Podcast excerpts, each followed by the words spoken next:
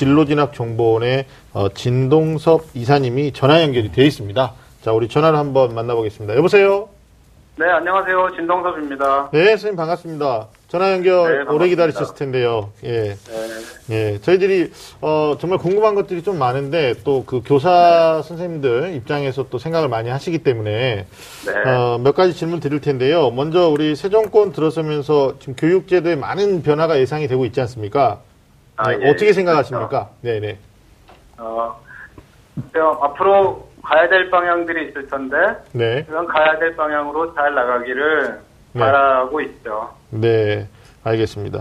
아니, 건국대학교에서 열린 2015 개정교육과정에 따른 뭐 내신 절대평가 심포지엄, 기억나시잖아요? 네네. 네, 점수 경쟁에서 탈피역.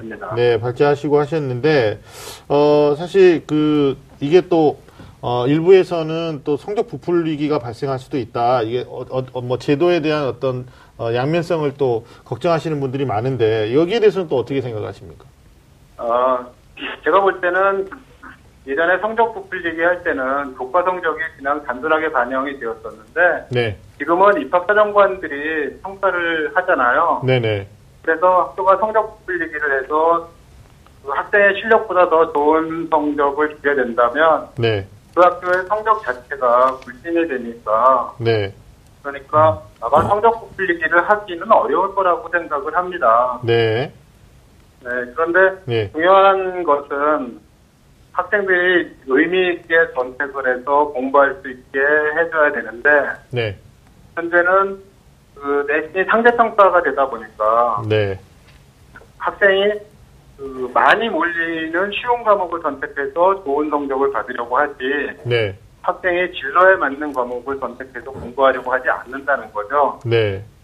그런 문제가 있어서 네. 내신은 절대평가를 하는 게 맞단데 네. 그걸 뒷받침할 수 있는 제도가 어쨌든 입학사정관들이 지키고 있다. 평가가 네. 가능하다. 그런 대목이라고 할 수가 있죠. 네, 또 한 가지는 네네네. 이런 부분도 있습니다. 그러니까 학교에서 그러니까 100명의 학생이 수강하는데 2명은 1등급이 4명이지 않습니까? 100명이면? 네. 네네. 그런데 그 중에서, 4명 뿐만이 아니라 10명이 같이 비슷하게 우수한 학생일 수도 있거든요. 네.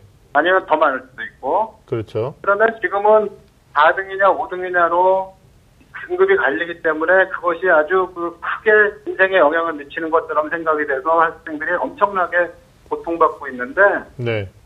그런데 만약에 15명의 학생이 다 같은 수준의 공부를 하고 있다면 네. 그 학생 모두에게 같은 성적을 주면 네.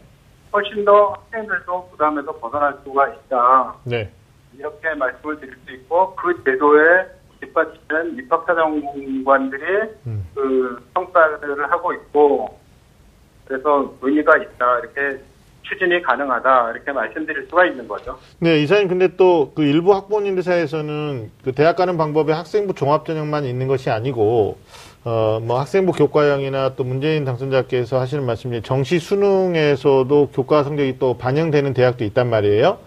네, 이렇게 네. 되면 절대평가로 인해서 예상되는 부작용 가운데 하나가 이제 학생들이 공부를 안이할 수도 있다라는 것은 차치하고, 대학의 또 다른 평가 방식이 또 생성되는 거 아니냐에 대한 우려도 있거든요. 그런 측면에 대한, 네. 네, 현재도 보면, 학생부 교과 전형으로 학생을 선발하는 대학들이 네. 숫자로 보면은 이제 많이 있죠. 14만 명이나 선발을 하니까. 네네. 그런데 앞으로 학생 수가 줄게 되고 그리고 학생부 종합전형이 현재처럼 유지된다면 네. 학생부 교과전형으로 학생이 진학하는 경우가 지금보다 훨씬 더 줄어들지 않을까 하고 생각할 수 있고요. 네. 그리고 이제 다른 대학에서 원점수 평균 표준 전체를 가지고 성적을 표준화시켜서 네. 그동안에 반영해 왔었던 경험이 있는데 그때 그 대학들이 잘못됐다고 얘기하는 사람들은 없었거든요. 네. 그러니까 어쨌든 교과 전형을 할 수도 있다. 네. 없는 게 아니다. 왜냐하면 원점수 평균 표준 절차를 제공하니까. 네네. 이렇게 말씀드릴 수가 있습니다. 그럼 이사님 생각하실 때 내신 절대평가에 찬성하는 입장이시고 또 이게 시행돼야 된다라고 하신 입장이신데 적절한 시기는 언제라고 보시는 거예요? 지금 뭐 지금 현재 고3 학생은 적용 대상이 아닐 거고요. 예, 지금 현재 그 고등학교로 진학하는 학생들, 중학교 3학년 학생들부터 원래 네네. 적용할 계획이 원래 있었던 거죠. 이전부터. 네네. 논의는 있었는데 이제 확정은 안 됐던 거죠. 네. 그렇죠. 그래서 2015년에도 이미 시행을 될 것처럼 얘기했었는데 네. 2017년으로 또 미뤘던 건데. 네네. 그런데 현재 그 대학에 진학하는 이 평가 방식으로 보면 네. 그렇게 평가를 해도, 그러니까 성취평가제로 평가를 해도 문제가 없다는 것을 홍보를 해야지 될 건데 네. 이제 그 부분이 좀 미흡하긴 하지만 네. 사람들이 이제 그 좀 더 미래지향적으로 생각을 해야지 되지 않을까 이렇게 생각이 되고요. 네네. 또 한 가지는 이제 정부가 학점제를 추진하겠다 이렇게 얘기를 하잖아요. 네네. 학점제를 추진하는 것은 목적이 선택을 더 많이 주는 거잖아요. 네. 근데 학생들에게 선택을 더 많이 주는데 평가는 상대평가를 하겠다. 그러면 학생이 무슨 선택을 더 해서 학점제가 의미를 갖겠습니까? 그러니까 결국 학점제를 하기 위해서 또라도 성취평가제를 도입하고 평가 방식을 바꾸고 그리고 이게 적용할 수 있게 만들어줘야지 같이 움직일 거다. 네. 말할 수가 있죠. 이게 지금 그 새 정권의 정책들을 보니까 유기적으로 좀 엮여 있어요. 그러니까 어느 거 하나를 대면 또 다른 것까지 같이 맞물려 있어서 아마 이사님께서 지금 그 부분도 얘기해 주신 것 같은데 연결돼서 네. 혹시 교육 정책 가운데 가장 주목할 만한 정책을 꼽으신다면 어떤 걸 말씀해 주실 수 있을까요? 현재는 아마 크게 보면 두 가지겠죠. 네. 학점제를 추진하기 위해서 생기는 절대평가에서 상대평가, 절대평가로 변화하는 그런 모든 문제가 관련된 게 하나가 있고 네. 그리고 고교 유형을 단순화하고 왜곡되고 자격고를 폐지하는 방식으로 가겠다는 것이 네. 또 다른 하나의 정책이겠죠. 네, 알겠습니다. 마지막으로 우리 새 정권에게 교육정책에서 바라는 마무리 한 말씀 해주시기 바랍니다. 현재 2015 개정교육과정을 만들어가면서 사실 교육과정이 너무 빠른 주기로 바뀐다 해서 이의를 많이 제기했었거든요. 네. 그러니까 현장에서 완성형도로 되기 전에 이미 새 교육과정을 계속 발표를 하는 거예요. 그러니까요. 예. 예. 그래서 그런 부분들에 대해서 조금 더 속도 조절이 필요하고 많은 부분을 빠른 속도로 바꿔가지 말고 좀 더 지켜보는 일이 있어야 되겠다. 네. 그래서 이제 뭐 교육부의 위상에서 교육부가 마음대로 흔들지 못하게 뭐 교육위원회를 만들겠다라던가 그런 얘기들도 있었지 않습니까? 네네. 이제 그런 것들이 좀 잘 실현이 되어서 네. 그 어떤 특정 정치적인 그런 그 눈에 따라서 교육 정책 자체가 너무 많이 변하는 것은 막아야 되지 않나 네. 생각이 됩니다. 네, 알겠습니다. 큰 그림 같이 그려야 된다라는 말씀이신 것 같습니다. 오늘 같이 참여해서 너무 감사하고요. 네. 기다리신 시간이 너무 오래되셔가지고 더 많은 얘기를 나눴으면 좋겠는데 또 우리 기다리시는 분들이 있으니까 다음 기회에 한번 또 모시도록 하겠습니다. 네. 오늘 참여해서 감사합니다. 네, 예, 고맙습니다. 네, 네, 우리가 첫 번째 이제 교사. 뭐 대표성은 아니지만 우리 진동쌤이 또 상당히 많은 활동을 하시기 때문에 이야기를 한번 나눠봤습니다. 선생님들 이야기는 우리가 한꺼번에 녹아서 얘기하는 걸로 하고 바로 이어서 대학의 목소리도 한번 들어보도록 하겠습니다. 지금 연결되어 계시는 분이 건국대학교의 우리 김경숙 책임입학사정관 교수님이신데요. 교수님 안녕하십니까? 네, 안녕하세요. 저 건국대학교 김경숙입니다. 네, 반갑습니다. 저희들이 네, 이번에 그 새 정권 들었으면서 많은 학생과 학부모님들이 지금 뭐 교육 정책의 변화 때문에 궁금해하시는 것도 많고요. 실제 또 대학에게도 대학의 입장과 또 대학이 생각하는 것들이 있을 것 같아서 연결을 교수님하고 됐습니다. 네. 네, 몇 가지 질문을 드릴 텐데 뭐 대학 입장에서도 이 변화에 대한 생각들이 좀 있으실 것 같아요. 네네. 어떻게 생각하고 계십니까? 우선 새 정권에 들어서 교육에 많은 변화가 예고되고 있는 거는요. 매우 네. 자연스러운 일이라고 생각합니다. 교육이 한 가지만으로 변화로 해결될 수 있는 건 아니어서요. 네. 여러 가지가 얽혀있기 때문에 사실은 동시다발적으로 변화가 일어나야 되는 게 맞다고 생각을 하고요. 네. 지금 현재 새 정권이 들어오면서 예고되는 그런 변화들은 학생의 성장을 자연스럽게 유도하는 교육이 않는가 이런 생각을 하고 있습니다. 네. 그런 의미에서 지금 현재 변화들, 교육에서 이루어지고 있는 변화들이 네. 좌절이 아니라 희망을 심어줄 수 있는 교육이 될 거라고 생각을 하고 있습니다. 네, 제가 그 2월 달에 한 매체에서 우리 교수님이 인터뷰한 기사를 우연히 봤는데요. 그 내신은 절대평가로 가면서 학생부는 좀 개별화하고 또 교육과정을 다양화하는 것이 필요하겠다 이렇게 말씀해 주셨는데 이번에 내신 절대평가를 지금 정부에서 얘기하고 있단 말이에요. 현재도 네. 찬성하는 입장이십니까? 네, 저는 현재도 찬성하는 입장이고요. 네. 지금 현재 우리의 교육이 아이의 성장에 초점을 두기보다는 선발이라든지 네, 경쟁, 뭐 변별 이런 도구로 활용되잖아요. 네. 그러다 보니까 교육이 많이 파행적으로 운영이 되는 것 같습니다. 그래서 만약에 절대평가가 된다면 보다 더 교육의 목적에 적합하게 아이의 성장에 집중하지 않을까 싶습니다. 그래도 과도기적으로 보면 지금 현재 뭐 중학교 3학년한테 당장 너희들에게 절대평가를 적용하겠다 했을 때 네. 예상되는 혹시 대학 입장에서 부작용은 없다고 생각하시는지요? 그 대학에서 고민하고 있는 게 사실은 변별력이라고 하는 부분이 가장 클 텐데요. 네. 그 부분도 변별력이라고 하는 것은 사실 아이들을 줄을 세울 때의 문제인 거고 네. 아이를 하나하나 본다라고 할 때는 사실 문제되지는 않습니다. 그 네. 지금 말씀하신 절대평가가. 네. 그래서 지금 현재 우리가 가야 되는 방향이 아이들을 줄 세우는 게 아니라면 네. 네, 지금 말씀하신 대로 절대평가가 된다라고 하더라도 대학의 입장에서는 충분히 대학의 관점에서 네. 네, 선발하면 되기 때문에요. 그 네. 부분으로 교육이 변별의 도구로 활용되지 않았으면 좋겠다는 생각입니다. 네, 알겠습니다. 저희가 대학 관계자 네. 우리 교수님한테 전화를 드린 거니까 마지막으로 네. 교육 정책들이 이제 시책들이 많이 결정되어질 텐데 대학 네. 입장에서 교수님 입장에서 정부에게 좀 바라는 바가 있으시다면 마무리 말씀으로 해주시기 바랍니다. 네.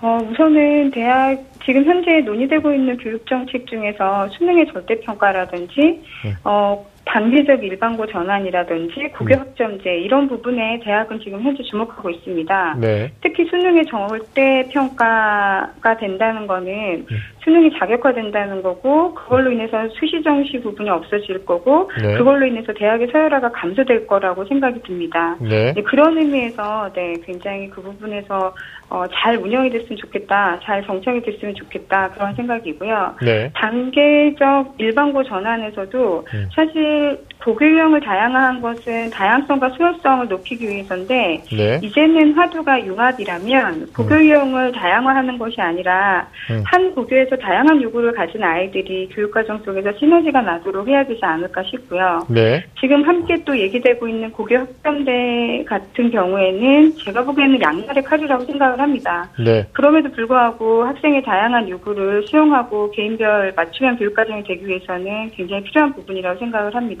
네. 지금 이러한 변화들이 모두가 지금 아이의 성장을 위해서 우리 학생들의 성장에 위해서 초점해야 되는 정책들이라고 생각을 하고요. 더 이상 교육이 선발이나 경쟁을 위한 그런 변별의 도구로 활용되지 않았으면 좋겠다라고 하는 거고요. 그렇다면 네. 대학에서 보다 더 좀 자율성을 갖고 선발 경쟁이 아니라 교육 경쟁에 임할 수 있지 않을까 싶습니다. 마지막으로 한 가지 더 여쭤볼 텐데 지금 더불어 네. 이제 수능 절대평가하고 나오는 얘기 중에 하나가 그 수시 모집에서 수능 최저 기준도 전면 폐지할 수도 있다 이런 얘기가 나오는데 그렇다면 대학 입장에서는 자격고사되는 수능이 수능을 갖다가 평가 요소로 쓰지를 못하는 거거든요. 네. 이 부분에 대한 견해는 어떠신가요?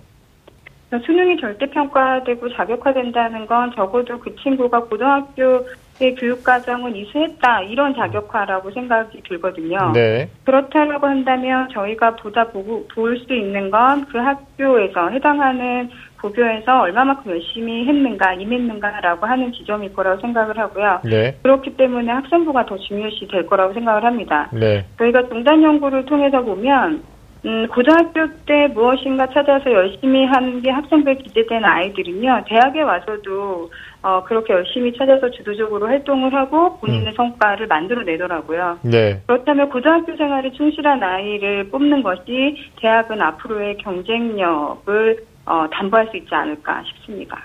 네, 아니 그 질문에 직접적인 그 답변해 주시면 최저 기준은 필요치 않을 수도 있다라고 답변하실 수도 있는 거예요. 절대 평가가 되면은요 최저 기준이 필요가 없어요. 아, 그렇군요. 의미가 없어요. 네.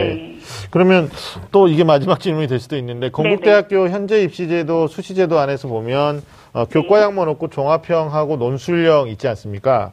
네, 맞습니다. 그런데 소위 이제 패자 부활전이라고 하는 교과 성적이 네. 안 좋거나 비교과 활동을 많이 하지 않았던 학생들이 어떻게 보면 더 많은 층을 이루고 있는데요. 이런 학생들은 수능이 절대평가되고 또 내신이 절대평가되면 대학이 어떻게 변별해서 뽑을 수 있는지 어떤 제도로 또 만들 수 있는지도 안을 좀 주시면 좋을 것 같은데요. 지금 얘기하신 게 교과가 훌륭하지 않고 비교과가 훌륭하지 않고 이게 어쨌든 상대 비교인 거잖아요. 네. 예, 그러니까 지금 말씀하신 것처럼 수능이 절대평가되고 보다 더 대학에서 고등학교 교육과정을 자세히 보면 아이들은 뭔가 하나의 기준으로 줄을 세우기보다는 각각의 특성에 더 대학은 집중할 수밖에 없게 되거든요. 네. 그런 의미에서 지금 고민하시는 그쪽 그 대학 선발에서 대학 선발에서 제외된 친구들, 네. 예를 들면 재수하거나 삼수하거나 이런 친구들, 네. 이런 친구들에 대해서는요, 네. 사실은 대학에서 지금 다른 리그를 만들면 되거든요. 선발 제도를 네, 그러니까 다른 걸로 만들겠다 이러신 의미로 포함되는. 그렇죠. 그러니까 그 친구들을 다시 또 재수 삼수하는 친구들을 수능이라고 하는 하나의 점수로 체계로 또 줄을 세우면 네. 여전히 고등학교 교육과정은 파행일 수밖에 없을 테니까요. 네. 이 친구들도 똑같이 학생부를 보든 아니면 대학에서 마련한 대학별고사를 보든 어쨌든 이 친구들만의 리그를 만든다면 네. 지금 말씀하신 어떻게 보면 고등학교 생활에서 충실하지 못해서 대학에 바로 못 가는 친구들 보다 더 진로 탐색을 하다가 재직을 할 수도 있고요. 직장 생활을 할 수도 있고 다른 경험을 하다가 다시 한번 대학 입학에 도전하기 위해서는 네. 그 친구들이 또 수능을 볼 필요는 없는 거죠. 그 친구들은 자기가 지금 현재 갖고 있는 역량을 보여줄 수 있는 전형 네. 방법으로 네, 대학을 입학할 수 있도록 다른 리그를 만들어줘야 된다는 거죠. 네.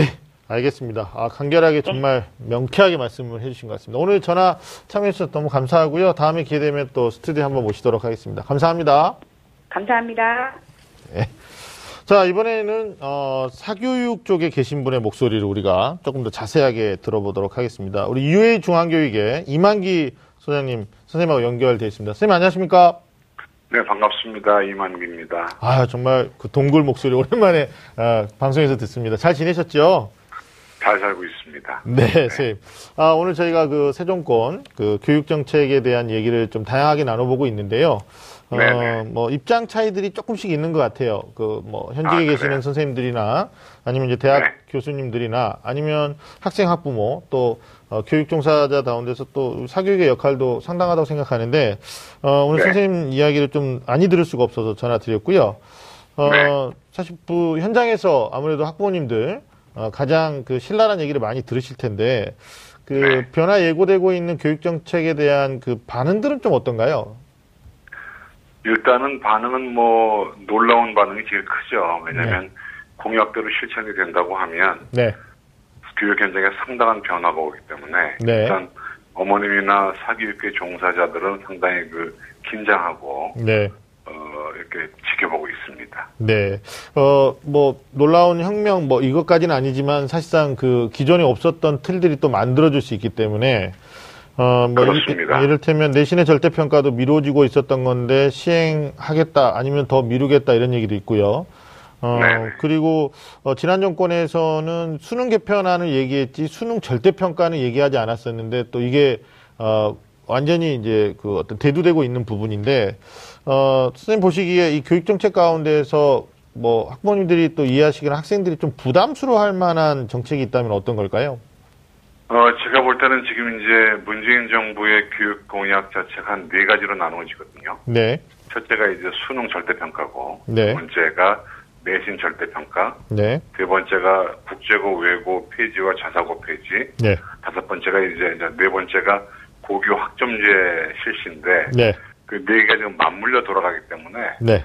어떤 거 하나를 중요하다고 짚을 수는 없습니다. 왜냐하면 4개가 연결고리가 연결돼 있어서 네. 어떤 거 하나라도 빠지거나 실시가 안 되면 소위가 악귀가 안 맞거든요. 네. 그래서 저는 4개 다 놀랍다 이렇게 보고 있습니다. 제가 선생님 유웨이 중앙교육에서 설문조사한 게 있어요. 5월 12일 날 한국대학신문에 나왔던 게 있던데요. 여러 가지 질문이 있는데 이제 거기서 의외의 결과가 나왔습니다. 그러니까 수시 비중이 현행대로 유지되어야 한다라는 것에 찬성은 23%고 반대가 70.5%가 나왔거든요.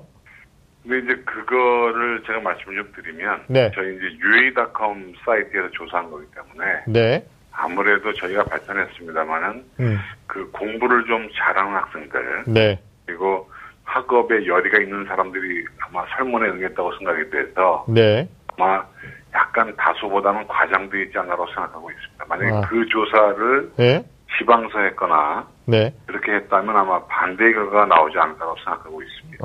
그러면 또 동시에 이런 질문도 있었어요. 정시가 강화되어야 한다. 이러한 질문에 찬성이 무려 69.8%가 나왔고요. 이건 비단 유웨이 중앙교육에서 조사한 것뿐만이 아니고 다른 기관에서 설문하는 것들을 봐도 그 정시 수능 확대에 대한 찬성 의견들도 많거든요. 우리 선생님 생각은 어떠십니까? 제가 볼 때는 그렇습니다. 아마도 그런 거 설문에 적극적으로 응하는 수험생들이 성적에 열의가 있거나 내신에 불리한 그런 수험생이 많을 거기 때문에 아무래도 정시 선호 쪽이 많겠죠. 그럴 수밖에 없다고 생각을 하고 있습니다. 근데 만약에 똑같은 설문을 지방에 있는 고등학교들을 대상으로 했다고 하면 아마 다른 결과가 나오지 않을까 생각하고 있습니다. 그러면 개인적인 의견을 여쭤보지 않을 수가 없는데, 우리 이만기 선생님 생각하실 때, 설문의 내용을 어떻게 보십니까? 정시가 조금 더 강화되어서 패자가 좀 부활되는, 이런 정책을 바라고 있는 학생들도 있을 텐데요. 선생님이 현장에서 느끼실 때 어떠십니까? 저는 개인적인 견해를 말하라고 한다면, 저는 개인적으로는 정시가 지금보다 늘어야 한다고 생각하고 있습니다. 왜냐면, 학생부 종합전형이 상당히 좋은 전형임에도 불구하고 사실은 5학기를 잘해야 되는 그런 문제가 있거든요. 네, 맞습니다. 한 학기만 빗나가도 어긋나기 때문에 나중에 뭔가 부활할 수 있는 패자 부활전의 기회가 없단 말입니다. 그래서 패자 부활의 기회가 있는 정시가 지금보다 조금 늘었으면 좋겠다. 그래서 저는 개별적으로 생각은 한 6대4 정도가 되면 바람직하지 않나라고 생각하고 있습니다. 그래서 실제로 한 5.5대 4.5 정도로 수시가 약간 많은 정도가 오히려 균등하지 않나라고 저는 보고 있습니다. 네, 알겠습니다. 그 부분에서는 입시 전문가들의 생각이 어느 정도 일치하는 것 같은데, 그러면 이 답변하고 맞물려서 수능이 절대평가로 간다면 지금 공교육에 계시는 선생님들도 그렇고 대학에 계시는 분들하고 또 생각이 좀 다를 수 있는데, 학생들의 또 다른 사교육비가 또 생성되는 문제점을 낳을 수도 있다. 이런 또 기사도 제가 본 적이 있는데 어떻게 생각하십니까? 지금 이제 대학교 입학처장님들이 공개적으로 반대 의사를 표명을 했죠. 그래서 절대평가가 되면 대학교의 고사를 부활할 수밖에 없다고 발표를 했는데 제가 볼 때 그것은 대학의 입장이고 아마도 수험생들의 입장은 공부를 좀 잘하는 수험생들은 상대평가 제도를 요구할 거고요.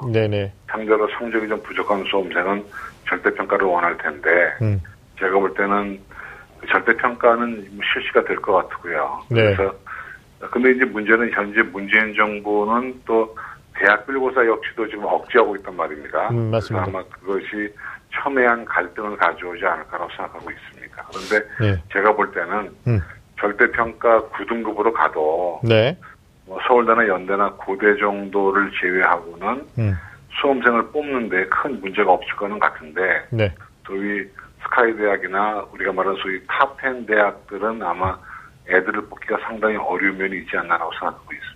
네, 그래서 선생님 말씀처럼 정시를 갖다가 패자 부활을 위해서 40에서 45%를 남겨놓은 상태에서 수능 절대평가 이렇게 되면 결국은 대학은 또 다른 장치를 만들어낼 텐데 기사에서도 보셨겠습니다만 지금 주요 대학의 모집 정원보다 1등급 안에 들어오는 아이들이 더 많아지기 때문에 대학이 만만한 대학별고사를 보지는 않을 것 같단 말이에요.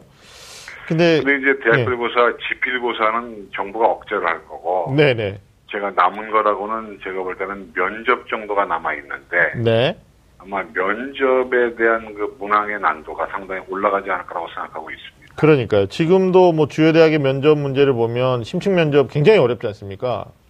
그렇습니다. 네, 어떤 학부모가 이거 고등학교 교육을 정상적으로 이수한 학생은 풀 수 없는 문제다 이렇게 항변하시는 분도 있는데, 뭐 이걸 그 공교육 현장에서 제대로 학생들에게 지도 편달이 되고 공교육만으로도 충분히 준비할 수 있다고 해도 될까요? 아니면 뭐 편하게 말씀해 주시면 어떨까요?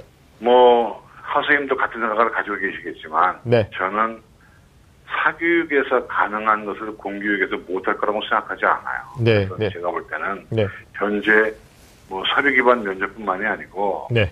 제시문 활용 면접도 저는 충분히 공교육에서 대비가 가능하다. 네. 이렇게 보고 있습니다. 그러니까 네. 공교육에서 면접 문제 대비가 불가능하다고 느끼는 것은 제가 볼 때는 좀 아니지 않나 싶습니다. 네, 알겠습니다. 우리 부모님들의 걱정을 조금 불식시켜 주시는데, 마지막으로 우리 새 정권에게 교육정책에 우리 선생님 바라는 사항이 있으시다면 마무리 말씀을 해주시죠. 저는 좀 폭넓게 의견을 수렴했으면 좋겠고요. 네. 무엇보다도 교육정책을 위반할 때 위정자의 입장이 아니고 네. 아이들의 입장에서 한번 좀 생각해 봤으면 네. 좋겠다. 뭐 그런 생각을 가지고 있습니다. 네, 알겠습니다. 좋은 말씀 너무 감사합니다. 다음 기회에 또 한번 네. 뵙도록 하겠습니다. 감사합니다. 네, 고맙습니다. 네, 네. 감사합니다. 자, 바로 이어서 우리 대학 관계자, 사교육 종사하시는 분, 또 학교 현장에 계셨고 또 도움을 주시는 분까지 연결했는데, 학부모 의견을 안 들을 수가 없어요. 실제로 가장 중요한 네. 고민을 하고 계시고 또 불안에 계실 거라고 보는데, 전화 연결이 돼 있죠. 우리 지금 고등학교 2학년 학생의 아버님이신데 전화 연결을 한번 해보도록 하겠습니다. 안녕하십니까? 잠시만요. 네, 또 바로 갔더니 잠시만요. 그럼 다시 할게요. 그래요. 알겠어요. 녹화가 길어지고 있어. 화내기 시작했어. 그래, 맞아. 네. 자, 그럼 현재 재수생하고 고등학교 2학년 자녀를 두신 새 정권의 교육정책에 굉장히 관심이 많으신 우리 학부모님 전화 연결이 되어 있습니다. 연결해 보겠습니다. 여보세요? 네, 여보세요? 네, 안녕하십니까? 아버님이시네요? 네, 네 그렇습니다. 네. 안녕하세요. 네. 여보세요? 네네. 네, 말씀하십시오, 아버님. 네. 네. 사실 기대와 우려가 교차되는 것은 사실입니다. 네. 정권이 바뀔 때마다 교육정책이 바뀜으로 인해 네. 교육 현장에서 학생, 학부모 네. 많은 시행착오를 겪지 않을까 걱정이 되면서도요. 네네네. 새로운 정책을 보다 나은 학생들과 학부모의 학업에 네. 대한 갈등을 해소할지 학부모로서 지켜볼 것입니다. 보겠습니다. 네. 네네. 특히 가장 민감한 네. 대입정책 같은 것은 어떻게 합의를 해나가야 하는지 네. 고민해야 할 부분인 것 같습니다.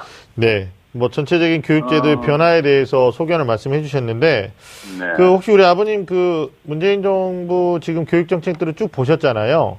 네네. 네, 당장 우리 뭐 자녀하고 연관되는 정책도 있을 텐데 혹시 가장 좀 주목하고 계시는 정책이 있으신가요?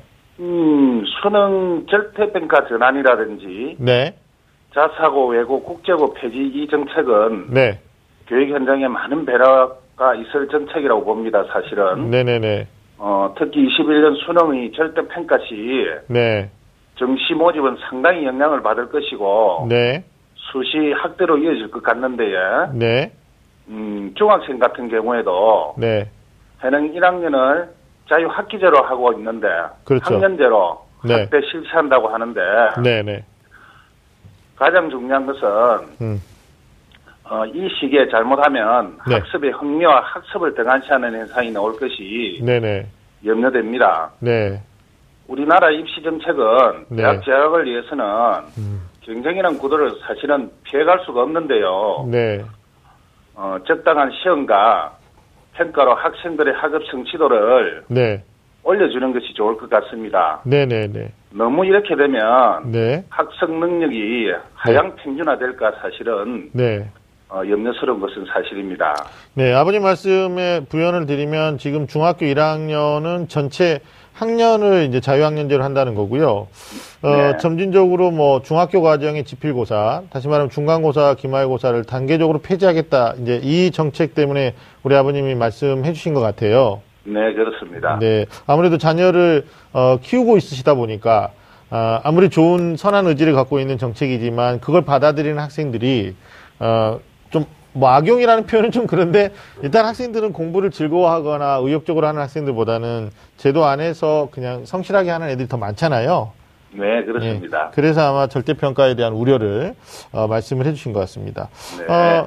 아버님, 저기 혹시 지금 이제 2학년 자녀를 두고 계시는데 일각에서는 뭐 입시 예고제라는 게 있는데 뭐 3년 전에 미리 발표해주고 말씀하신 바와 같이 2021학년도 현재 중학교 3학년에게 정책, 교육 정책을 말하는 거라고 알고 계실 거예요. 그런데 네, 또 그렇습니다. 한편에서는 뭐 고등학교 2학년 당장 지금 현재 19학년도 뭐 이 친구들 또 입시 정책을 바꿔야 된다 이런 얘기도 있는데 그런 의견은 개인적으로 반대하시는 거죠? 네, 그렇습니다. 너무 지금 현재 급하게 바꾸면 학생들이나 학부모들이 너무 혼란스럽지 않겠습니까? 그거는 지금 현재로서 이때까지 준비해 왔는데. 네, 그렇죠. 그런 것들이 있을 것 같습니다. 그것은. 네, 알겠습니다. 아버님 마지막으로 뭐 교육 정책도 좋고요. 새 정권에게 바라는 마무리 한 말씀 해주시죠. 교육은 백년지 대계라 했는데 정권이 바뀌고 진보와 보수가 대립한다 해도. 교육만은 일관성 있는 정책으로 우리 학생들과 학부모님께서 신뢰하고 이 부분은 변화와 시스템에 모두 노력해 주시면 대단히 감사하겠습니다. 네, 아버지 굉장히 긴 시간 기다리셨는데 좋은 말씀 감사하고요. 우리 아버님의 그 진심 어린 어떤 말씀과 충고가 정책 시행에서 좀 반영되는 그런 것들이 좀 있었으면 좋겠다라는 말씀으로 오늘 참여해 주신 거 다시 한번 인사드리겠습니다. 고맙습니다, 아버님. 네, 감사합니다. 네, 자 지금까지 문재인 대통령과 새 정권에게 바라는 다양한 분들의 의견을 함께 들어봤습니다. 네, 각자의 생각은 또 다 다를 수밖에 없는 거니까 입장 차이들이 좀 있는 것 같습니다. 그래도 마지막에 우리 학부모님이 너무 많이 바뀌는 거 싫다. 제일 무서워. 네. 네. 이게 그 제일 무서운 게 아빠들이 그런 게 있잖아요. 이렇게 해야 돼. 아빠는 뭐 너 성적 안 좋아도 괜찮아. 하지만 아빠 너 믿는 거 알지? 지켜볼게. 이거 제일 무섭거든요. 그렇죠. 아버님이 뭐라고 하셨냐면 지켜보고 있다. 그것도 또 억양도 경상도사투리 쓰셔가지고 임팩트가 더 있었던 것 같아요. 올라간다. 올라간다. 하여튼 뭐 그 인터뷰 내용 과정에서 이제 그 새 정권의 정책들이 이제 이슈가 되는 게 수능 절대평가, 그 다음에 이제 고교 내신의 절대평가 얘기 나왔고요. 그 다음에 자사고하고 특목고죠. 외국 국제고를 폐지하겠다. 이게 이슈인데 마지막에 이제 고교 학점제입니다. 우리가 이 부분들을 좀 각 분야에 계시는 뭐 그분들이 대변한다고 하긴 좀 그렇고요. 입장을 좀 들어봤는데 오늘 참여하고 계시는 선생님들의 생각도 또 우리가 좀 리얼 토크를 한번 해볼 필요가 있을 것 같아요. 먼저 그 이 수능 절대평가부터 견해를 좀 또 다른 견해를 가질 수 있고 아니면 인터뷰 내용 과정에서 우리 좀 생각이 다른데 이럴 수도 있는 건데요. 우리 소장님 생각 어떠십니까? 수능 절대평가.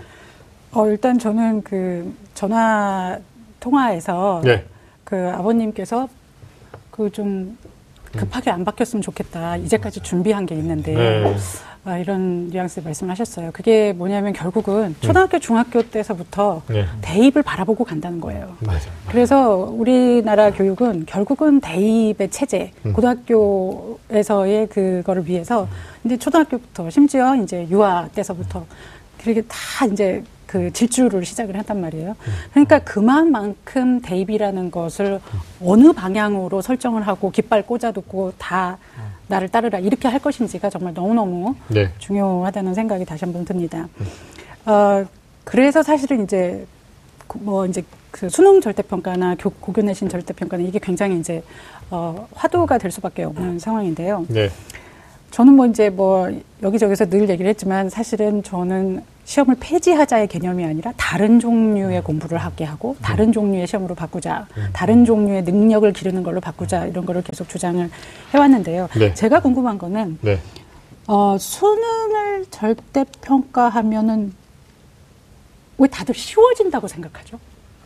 맞아요. 그게 딜레마예요. 왜냐하면 IB나 IGCSE나 이런 시험들 있잖아요. 외국의 그런 커리큘럼들의 시험들이 절대평가를 합니다. 7등급으로 나누어져 있는데요. 최고 점수인 7점이 이제 최하 점수가 1점이에요. 거꾸로인데 7점을 받는 건 극도로 어렵습니다.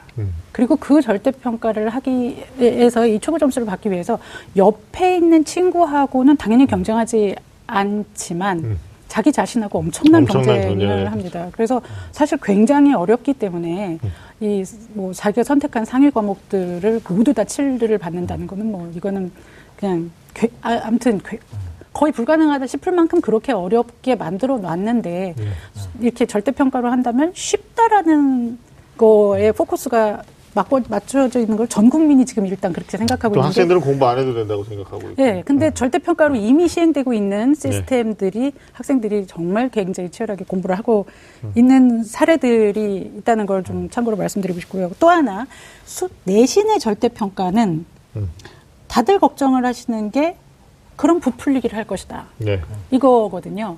근데 다시 한번 또 말씀드리지만 그 예시가 다른 예시들이 있으니까 참고로 말씀드리면 IB의 내신은 어떻게 평가를 하냐면 IB 내신도 절대평가제예요. 네. 그런데 어떤 선생님이 예를 들어서 A라는 학교에서 90점과 B라는 학교의 90점이 같은 90점이 아니라는 거가 사실은 굉장히 난관이잖아요. 네. 그런데 이 IB 같은 경우는 한 선생님이 A라는 학교에서 예를 들어서 150명을 평가를 했다. 그러면 그 채점한 그 평가 중에 몇 개만 아주 무작위로 이렇게 뽑아가지고 중앙에 있는 채점센터에 보냅니다.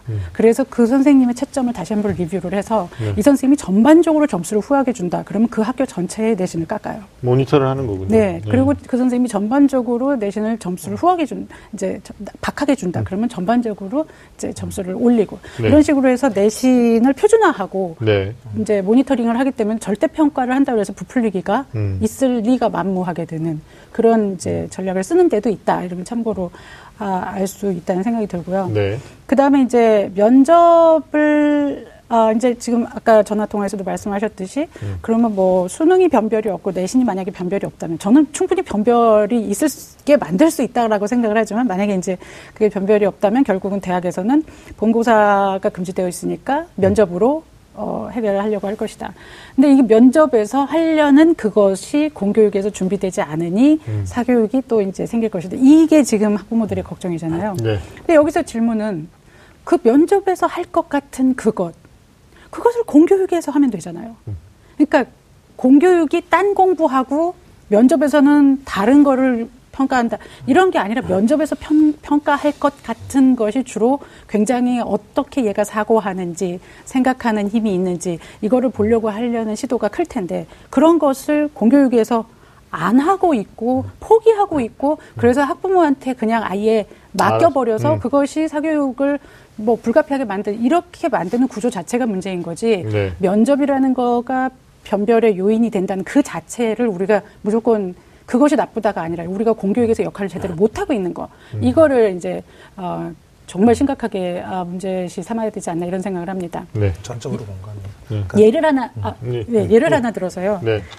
그 옥스퍼드 대학교가 이제 그 IB나 뭐 A레벨이나 이런 어떤 우리나라 같은 그 수능이나 내신이나 이런 그런 커리큘럼에 어느 정도 점수 이상이 되면 그러면 지원을 할 자격이 주어집니다. 그래서 서류에서 통과를 하면 이제 사람에 따라서 다릅니다만 2박 3일 면접을 하더라고요.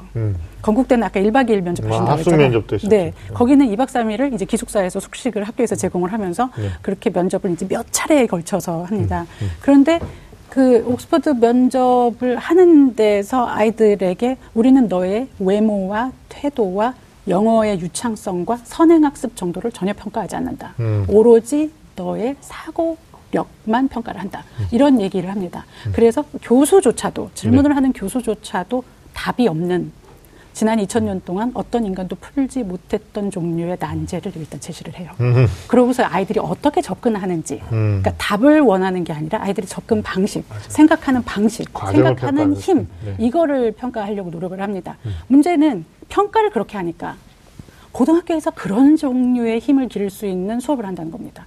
내신도 그런 종류의 힘을 기를 수 있는 평가 기준을 적용해서 내신을 평가한다는 겁니다. 그러니까 제가 말씀드리고 싶은 거는 지금 만약에 그렇게 생각하는 힘, 사고력을 기르는 종류로 공교육의 메인 내용이 바뀐다면 가르치는 그 핵심이 바뀐다면 그러면 단순히 문제를 수백, 수천, 수만 건을 풀어야 되는 문제풀이식 학원은 제가 보기에는 무의미하게 될 거고요. 네. 사교육이 완전히 근절되지는 않는다고 하더라도 적어도 사교육의 지형은 매우 크게 바뀔 것이다. 왜냐하면 사교육에서도 어쩔 수 없이 대학에 잘 합격하려면 생각하는 힘을 기르는 그런 방식으로 가야 되니까. 네. 그래서 저는 이거는 굉장히 공교육에서의 근본적인 변화가 이루어지면 좀 어느 정도 정리가 되지 않을까 이런 생각을 해봅니다. 교수님, 제가 이건 직접적인 질문인데 네. 순서를 여쭤보죠, 순서를. 네. 그러니까 교육정책이 어려서부터 그런 교육을 받고 네. 거기에 합당한 평가 방식대로 평가받는 거 지당한 말씀이거든요. 네. 근데 지금 우리 교육은 네.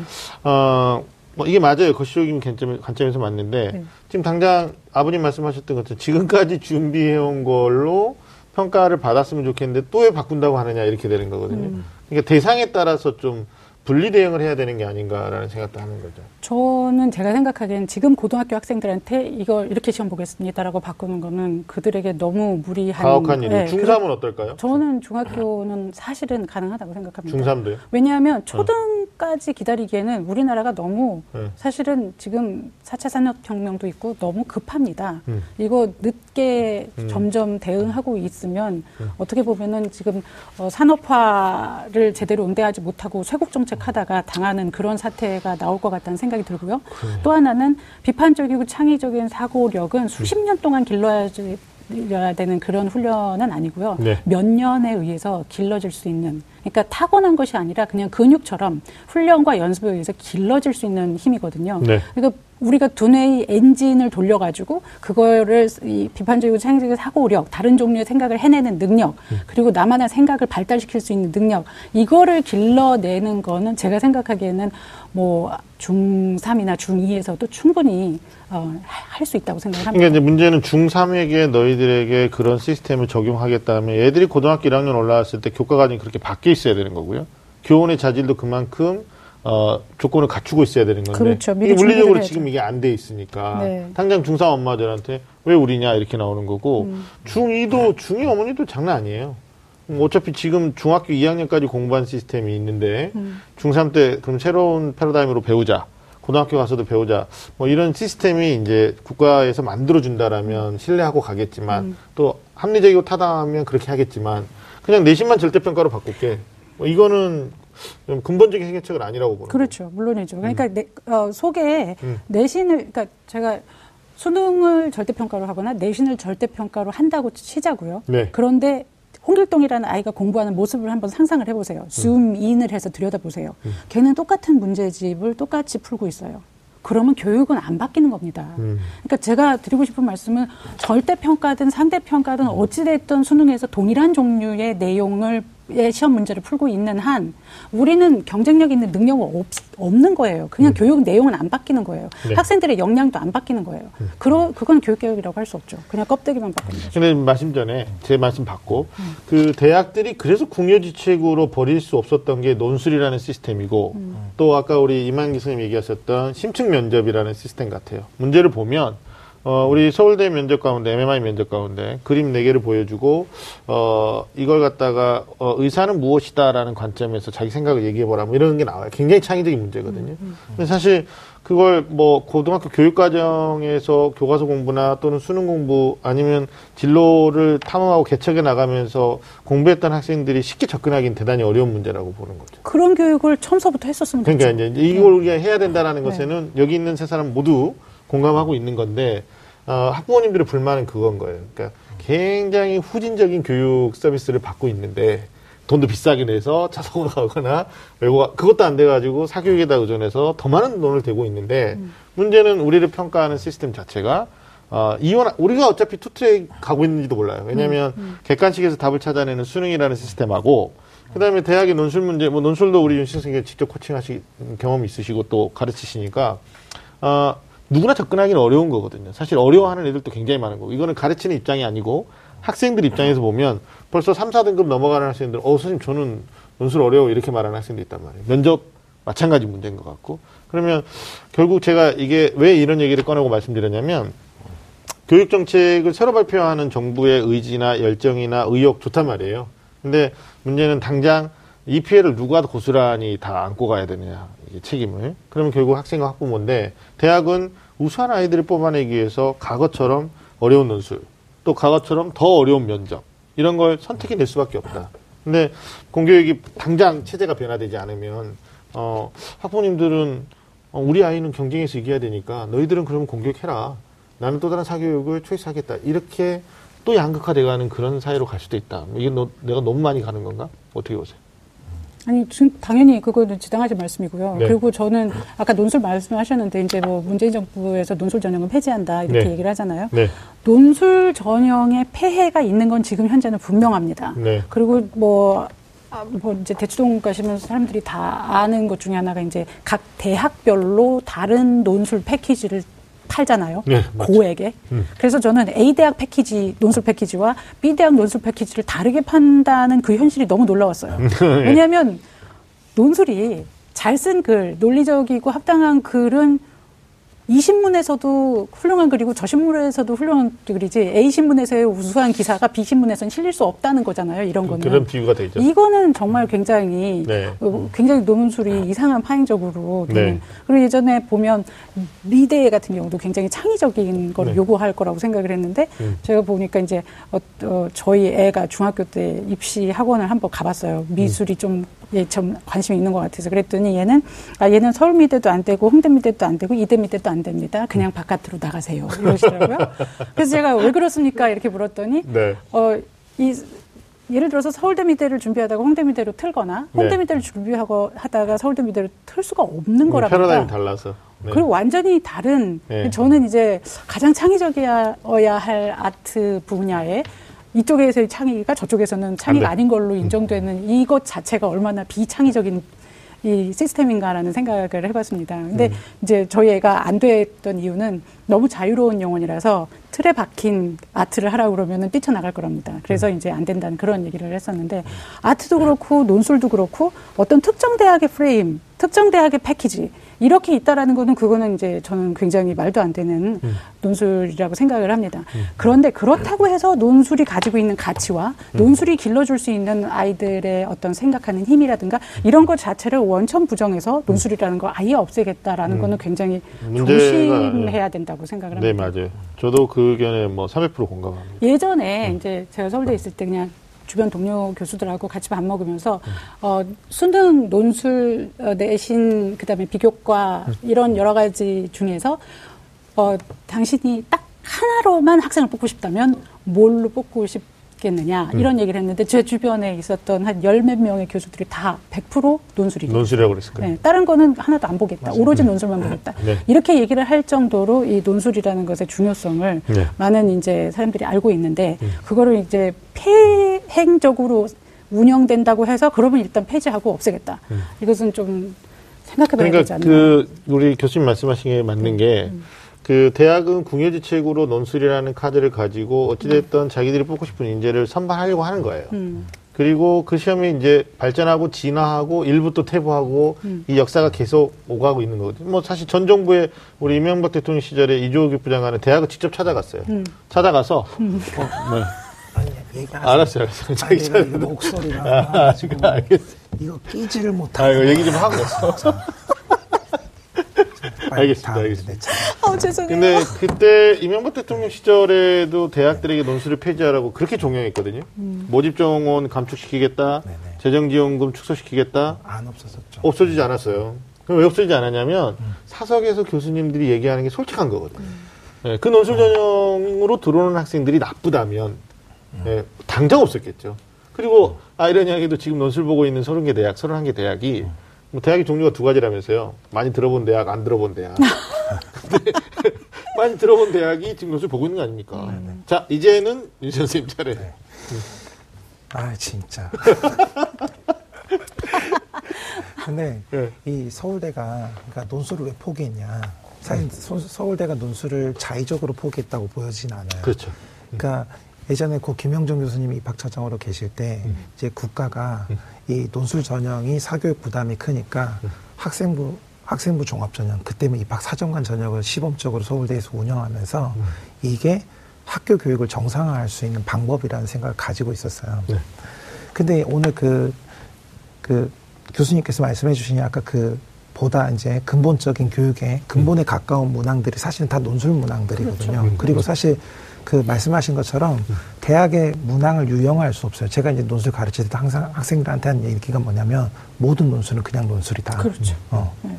근데 모든 논술을 그래서 대한민국에서 논술을 가르친 사람 논술 따로 배워본 적이 없고 대한민국에 집필된 논술 책들은 모아보면 정말 놀랍도록 똑같은 얘기를 한다. 그건 단 하나의 원리를 가지고 생각하고 말하고 글을 쓰기 때문이다. 이렇게 설명을 하는데 서울대학교가 예전에 논술 전형을 실시할 때 서울대학교가 사실은 논술 전형을 실시할 때 가장 많은 분량을 요구했던 대학이에요. 2,500자 쓰게 했거든요. 근데 서울대가 4,500자까지 늘 분량을 요구할 계획이 있었어요. 그게 왜 그랬냐면요.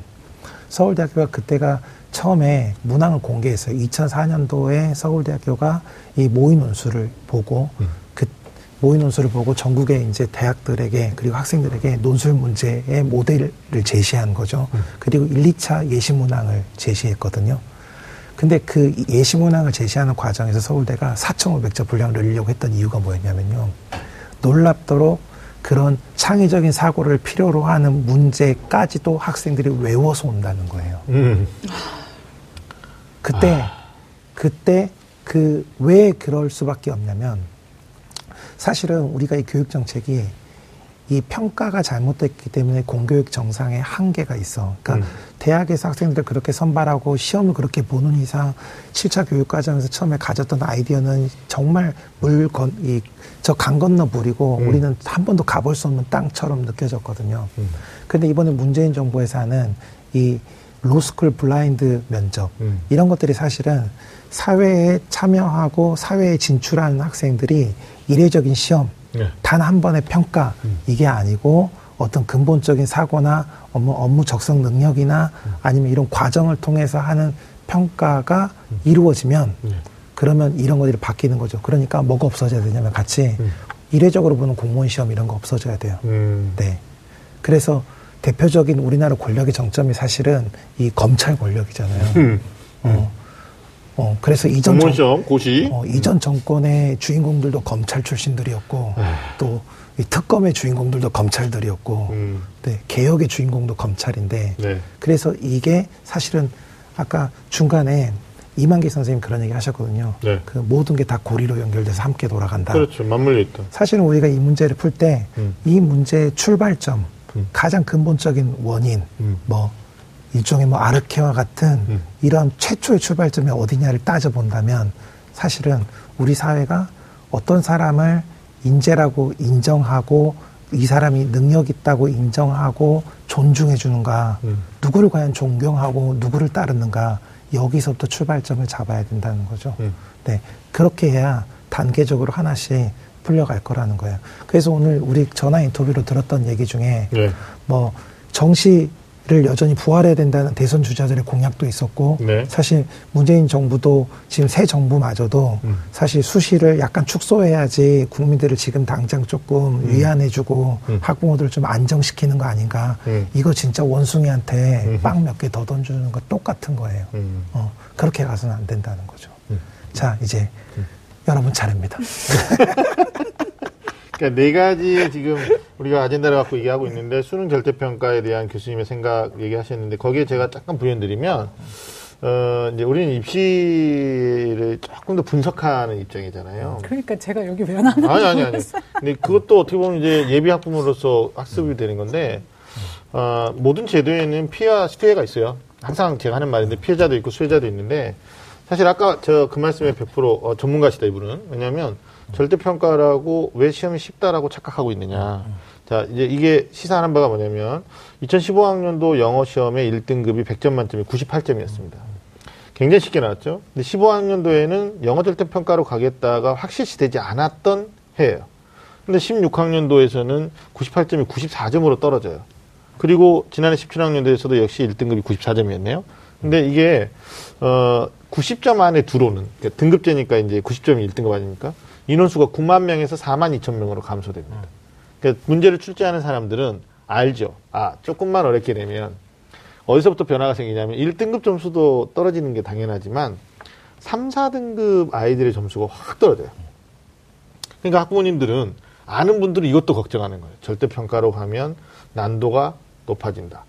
그러면 애들이 절대적으로 공부 안 하고 있는데 이게 정말 원하는 등급을 맞기가 어려울 수도 있다. 그래서 이런 얘기를 할게요. 짧게 말씀드리면 특히 수학 같은 경우는요. 4점짜리 배점이 있거든요. 그럼 대부분 21번, 29번, 30번이 함정이에요. 그럼 그 3개를 틀리면 4점이 3개 나가니까 몇 점이냐면 88점이에요. 그러면 지금 상대평가에서는 84점을 맞고도 연세대에 들어가는 학생이 있고 88점 맞고도 고려대 가는 학생이 있어요. 왜냐하면 상대평가는 상대적으로 다른 과목을 잘하면 상쇄를 시킬 수 있는 거예요. 근데 이제 절대평가가 되잖아요. 대학이 분명히 자격고사하고 기준을 정할 겁니다. 대학에 따라서 많이 들어본 대학들은 이 등급이 높을 거예요. 합이. 예? 근데 이제 많이 안 들어본 대학은 4개 영역 합 20 이럴 수도 있는 거예요.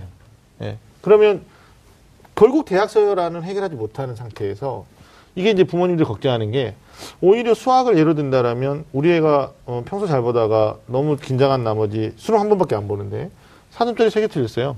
그럼 몇 점이에요? 88? 몇 등급이에요? 2등급. 오늘 이제 신문에도 나왔지만 실제로 서울연고대 모집정원 주요 대학을 보면 몇 명 안 되는데 다 90점 넘어가는 학생이 그거에 몇 배가 되니까 이거는 뭐 경쟁이 안 되는 구조가 된다. 그래서 뭐 저는 개인적으로 뭐 수능 절대평가를 반대합니다, 찬성합니다 이거에 대해서 말씀드리고자 하는 게 아니고 이런 것들에 대해서 정책을 밀고 나갈 때 반대국부도 할 수 있어야 된다고 보는 거죠. 그러니까 절대평가하면 이런 문제가 있다라는 걸 알고 있다. 알고 있으니까 이런 부분들을 이렇게 개선시켜 나가도록 우리가 노력해보겠다. 이게 국민적 설득을 시켜야 되는 건데 그냥 하는 거예요. 지금까지 그 정권들을 보면. 그러니까 아까 말씀하신 것처럼 국민들을 반려견으로 보고 있는 거 아니냐. 예. 그래서 제가 생각할 때는 그냥 우리 절대평가해요. 내신 절대평가해요. 이렇게 되면 부모님들, 학부모님들, 지금 학생들은 사실 자기가 주체가 아니거든요. 예. 우리 가끔 나오는 이병훈 소장이 애들은 아무 생각 없고요. 이게 맞는 게 학부모님들이 당장 너무 이제 리스크들이 많은 거예요. 이 부분들에서. 오늘 우리 전화 인터뷰 통했는데 일부는 뭐 절대평가 찬성합니다. 뭐 그렇게 해도 좋은 이제 뽑을 수 있습니다. 이게 대학 입장이고. 그러나 보내야 되는 학부모님 입장에서는 충분히 좀 위험 요소도 있지 않느냐 이렇게도 얘기하고 있는 거고요. 근데 저는 네. 이제 어머니들도 생각을 바꿔야 되는 게 네. 애들 다른 애들보다 더 잘 키우려고 하지 마세요.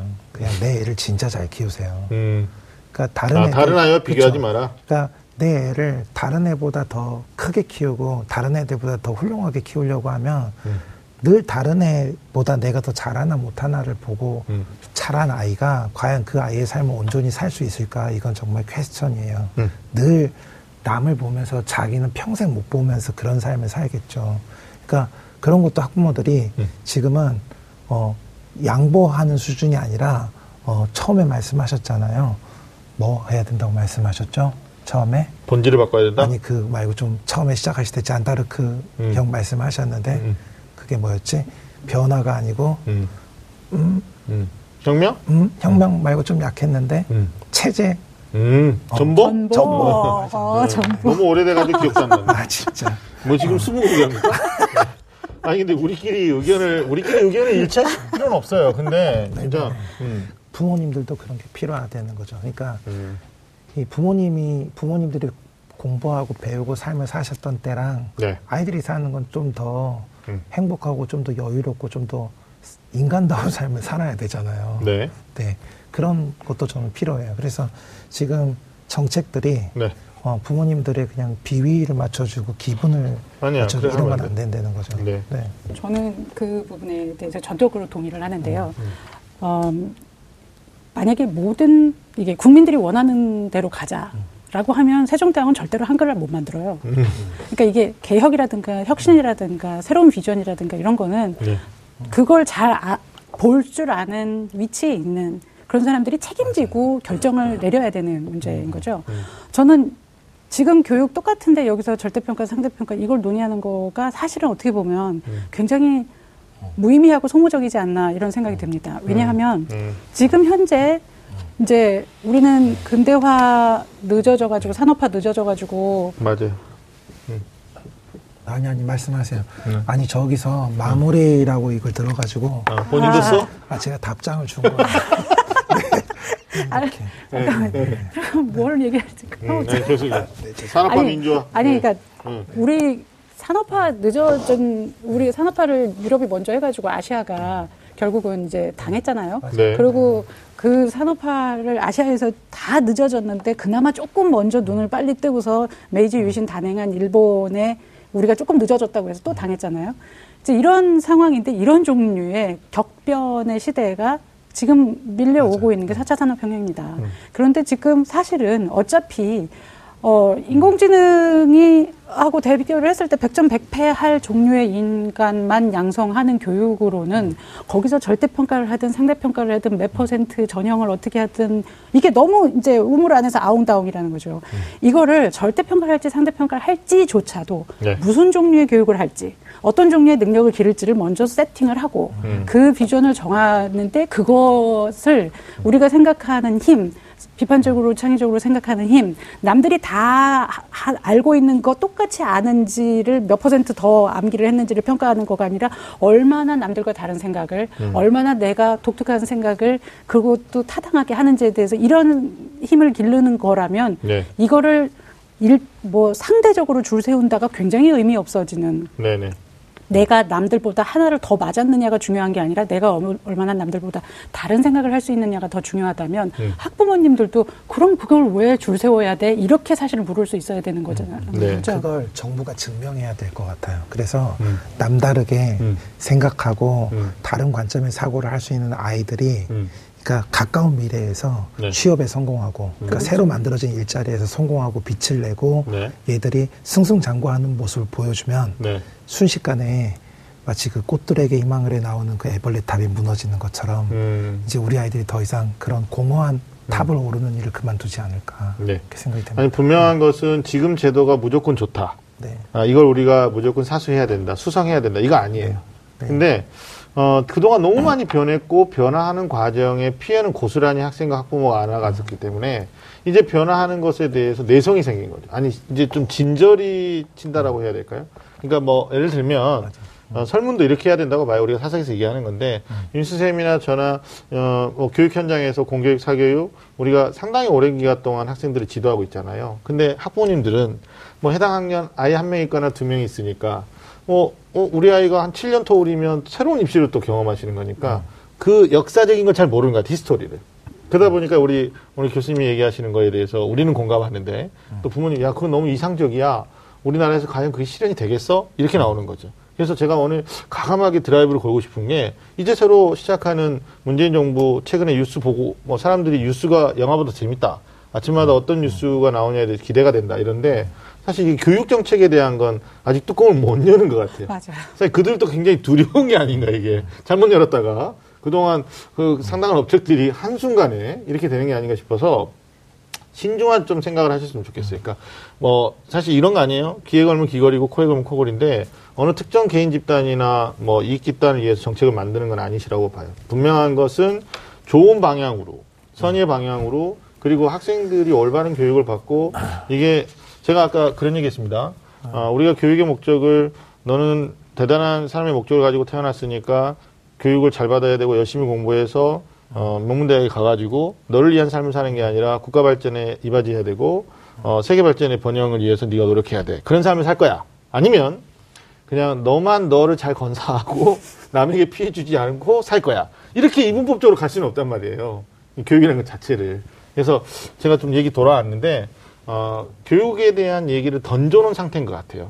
그래서 내부적으로도 지금 많이 고민하고 있는 게 아닌가 싶고 그리고 이게 결정되어져 가는 과정에서 오늘 입시본색의 내용들 사실 우리 셋만 얘기한 게 아니고 저는 오늘 학부모님들하고 설명하고 또 그분의 의견들 또 가지고 온 사람 입장 학생들 가르치는 입장 또 우리 박사님은 또 연구하시고 또 뭐 아까 말씀드린 EBS에서 다큐도 하시고 그리고 또 인터뷰도 했지 않습니까? 우리나라 교육을 끌어가고 계십니다. 아 그러니까 제가 뭐 농담삼아 아까 농담이 아니고 교육위원회 발족해요. 네. 발족해서 한 자리 두 자리 두 자리 하시고 저는 바빠서 안 하는 걸로 하겠고 저는 입시본색을 지키는 걸로 예 그렇게 하는데 네. 뭐 제가 뭐 애매한 걸 정리하는 남자 그래서 애정남이라고 그러는데 오늘 이거 애매한 걸 정리하기가 굉장히 어려운 정말 난제다. 저는 진짜 그러고 싶어요. 예, 지금 현 정부가 너무 잘하고 있어요. 뉴스 볼만하고요. 근데 여기에 힘입어가지고 그래 교육도 내가 빨리 뚜껑 열어줄게. 그러지 않아도 될 것 같아요. 우리가 기다릴게, 지켜볼게. 뭐 맞아. 거? 내 첫째가 7살이잖아요. 지켜볼 거야. 아, 이게 위화시키지 말고. 네. 알겠습니다. 아, 정말 진짜 좋은 방향으로 갔으면 좋겠다. 오늘 저는 교수님한테 배우고 느낀 게 굉장히 많아요. 아, 이렇게 네. 가야 되는 게 우리 사회가 맞다라고 생각하는 거고. 네. 그리고 또 학교에 계시지만 제가 디스하는 게 아니라 너무 행정 업무가 많아요. 그러니까 이분들이 자기 개발을, 학생들을 위한 이 교재 개발이나 자기 개발할 시간이 너무 없다라는 거죠.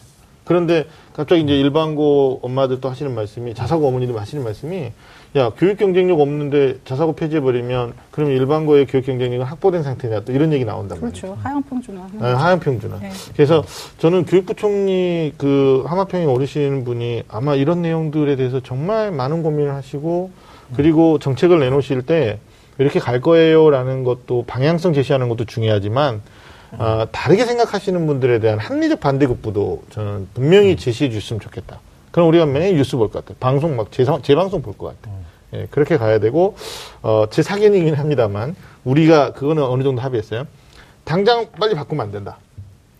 그래서 아니 또 너무 더디 바꾸면 국가 경쟁력이 뒤쳐진다. 예, 일본보다 훨씬 뒤쳐질 것 같으니까. 예, 지금 걔들 얼마 못 갔어요. 아니 근데 정말 진짜 아까 선생님 말씀하신 것처럼 이거 대학에서 그런 애들 나온 애들이 취업을 잘하면 된다 뭐 이런 얘기를 하셨잖아요. 네. 이미 서울대 나온 애들도 스카이 나와도 네. 직업 못 가는 애들 지금 허다합니다. 제 제자들도 두 명 중 한 명 논다고 하는 애들이 허다해요. 박사님들 엄청 많아요. 네, 그래서 지금 이미 이게 실현이 되고 있거든요. 네, 그래서 네. 어머님들도 사실은 서울대에 보내면 이제 뭐 이제 세상 모든 것을 다 얻었다고 네. 그 세대는 인지 지났어요. 이미 현실에서는 학벌이 더 이상 보장해주지 않는 시대가 됐고요. 네, 맞습니다. 네, 그래서 저는 진짜로 교육이라는 거는 진짜 어떻게 보면 물 만난 물고기를 만드는 물이어야 되지 않나. 왜냐하면 우리가 물 만난 물고기는 정말 그렇잖아요. 이렇게 강물에서 살 수 있는 애가 바닷물 주면은 죽잖아요. 맞아요. 그러니까 얘한테 맞는 얘가 정말 물 만난 물고기처럼 활개치고 자기가 정말 열심히 헤엄칠 수 있는 그런 환경을 만들어주는 게 교육이지 그냥 모두 다 해수가 좋아. 그러니까 다 해수에서 살아. 그러면 담수에서 사는 물고기는 평생 자기는 그냥 숨도 제대로 못 쉬고 맞아요. 그리고 굉장히 형편없는 존재라고 생각하면서 살 겁니다. 어떤 물에서도 살 수 있는 물고기. 연어가 갑자기 생각나. 연어 왜 한 점? 연어 같은 삶을. 이렇게 해서 예능이 되는군요. 아니, 정말 네. 공감해서 말씀드렸습니다. 아, 정말 많은 혼란이 야기될 것 같아서 우려도 있고 아니면 좋은 방향으로 정말 학생들을 위해서 좋은 정책이 만들어졌으면 좋겠다. 아직 학생된 건 아니니까. 뭐 이런 것들을 우리가 오늘 정말 많은 이야기를 나누다 보니까 뭐 마무리 말씀 안 들어도 될 것 같아요.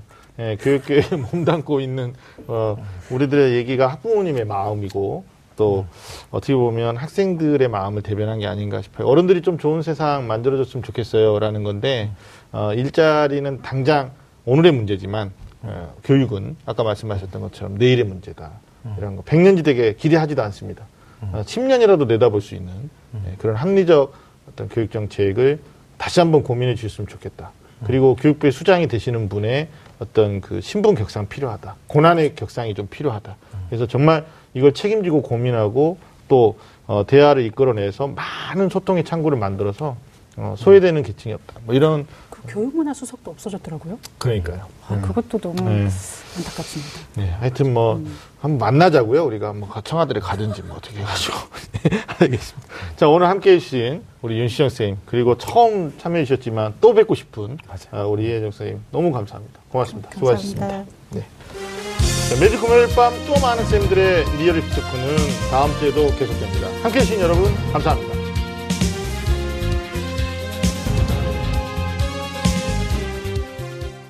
오늘 방송 좋았나요? 방송에 대한 응원 이렇게 표현해주세요. 다운로드하기, 댓글 달기, 구독하기, 하트 주기. 저 좋은 방송을 위해 응원해주세요. 다운로드하기, 댓글 달기, 구독하기, 하트 주기. 기억하셨죠?